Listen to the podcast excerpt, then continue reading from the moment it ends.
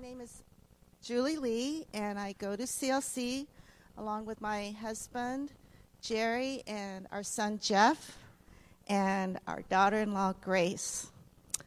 Uh, when Caitlin asked me to share, I said yes, because this past summer my soul had become very uh, thirsty and dry. Uh, I rarely miss my morning times with God but it become routine and boring, and my life seemed to parallel that. My mind drifted off and was very distracted by all kinds of other things, and a lot of self destructive thoughts started to build up until finally, one night, I went to another room and I closed the door and I prayed out loud all night, which is something I never did before, not caring about losing sleep.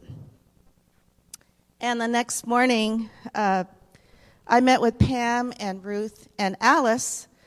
Uh, we had a Bible study at, in the summer uh, at Philz Coffee in Lafayette. And even though I had zero sleep, I knew I had to be there. And at the end, they prayed briefly for me. And then I met with Ruth and Pam again on a beautiful morning on Pam's balcony. And Ruth shared her style of praying, which began with being still and singing to God and waiting to listen before praying. I was really struck by how she showed a lot of respect and honor towards God. We didn't even ask God for anything, we just worshiped Him. So, among other things, I was inspired to mix things up a bit in my prayers, pausing and praying more throughout the day, bringing music into my worship, which, if anyone knows me, I'm not really musical at all. but bringing that in and not asking God for so many things. And then recently, um, maybe a few weeks ago, I ran into Linda, Linda Liu, at, at the CLC parking lot right after church, and she asked me, How are you doing? And I said something like, Well, I'm really feeling spiritually dry. I really need God's living water. And Linda stopped right then and there and prayed immediately for God to, make, to meet that specific need.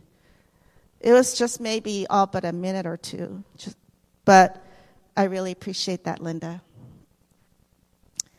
So, yes, I realized that Jesus was really present no matter how long or short your prayers are. Every prayer matters. I don't like the term prayer warrior because anyone can pray. And it doesn't have to be elaborate, it could be just from your heart. So every, every word matters to God.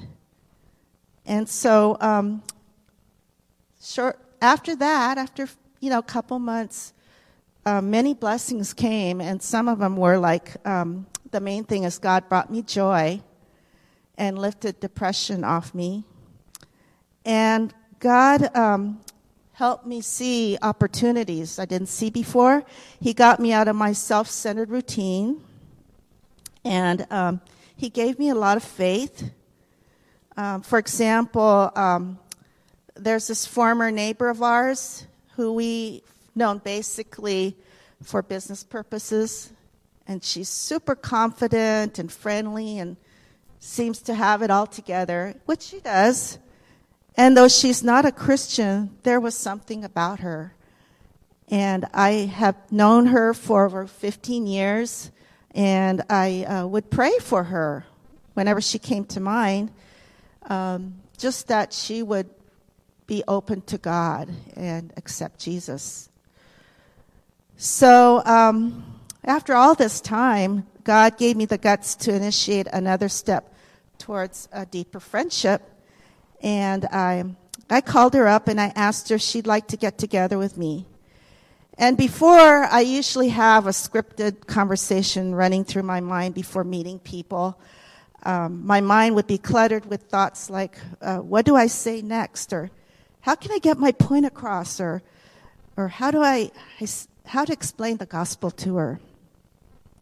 But I think the recent changes in my relationship with God involved a lot more respecting and listening, not only to God, but to other people. So, in turn, I was able to surrender control and just listen.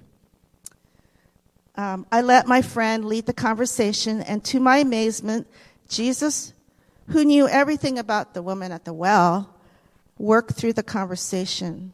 And so my friend revealed some deep questions she had about life and death, especially with the passing of some dear loved ones.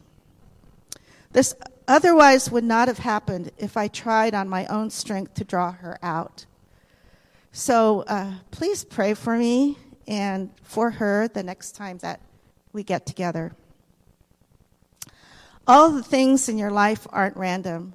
God is good, and He's not the author of evil. He doesn't want to condemn us. He's very purposeful and wants to draw us out to Him. The thirst we feel in our souls is something that always needs replenishment. I'll close with John 14. I mean, John 4 14.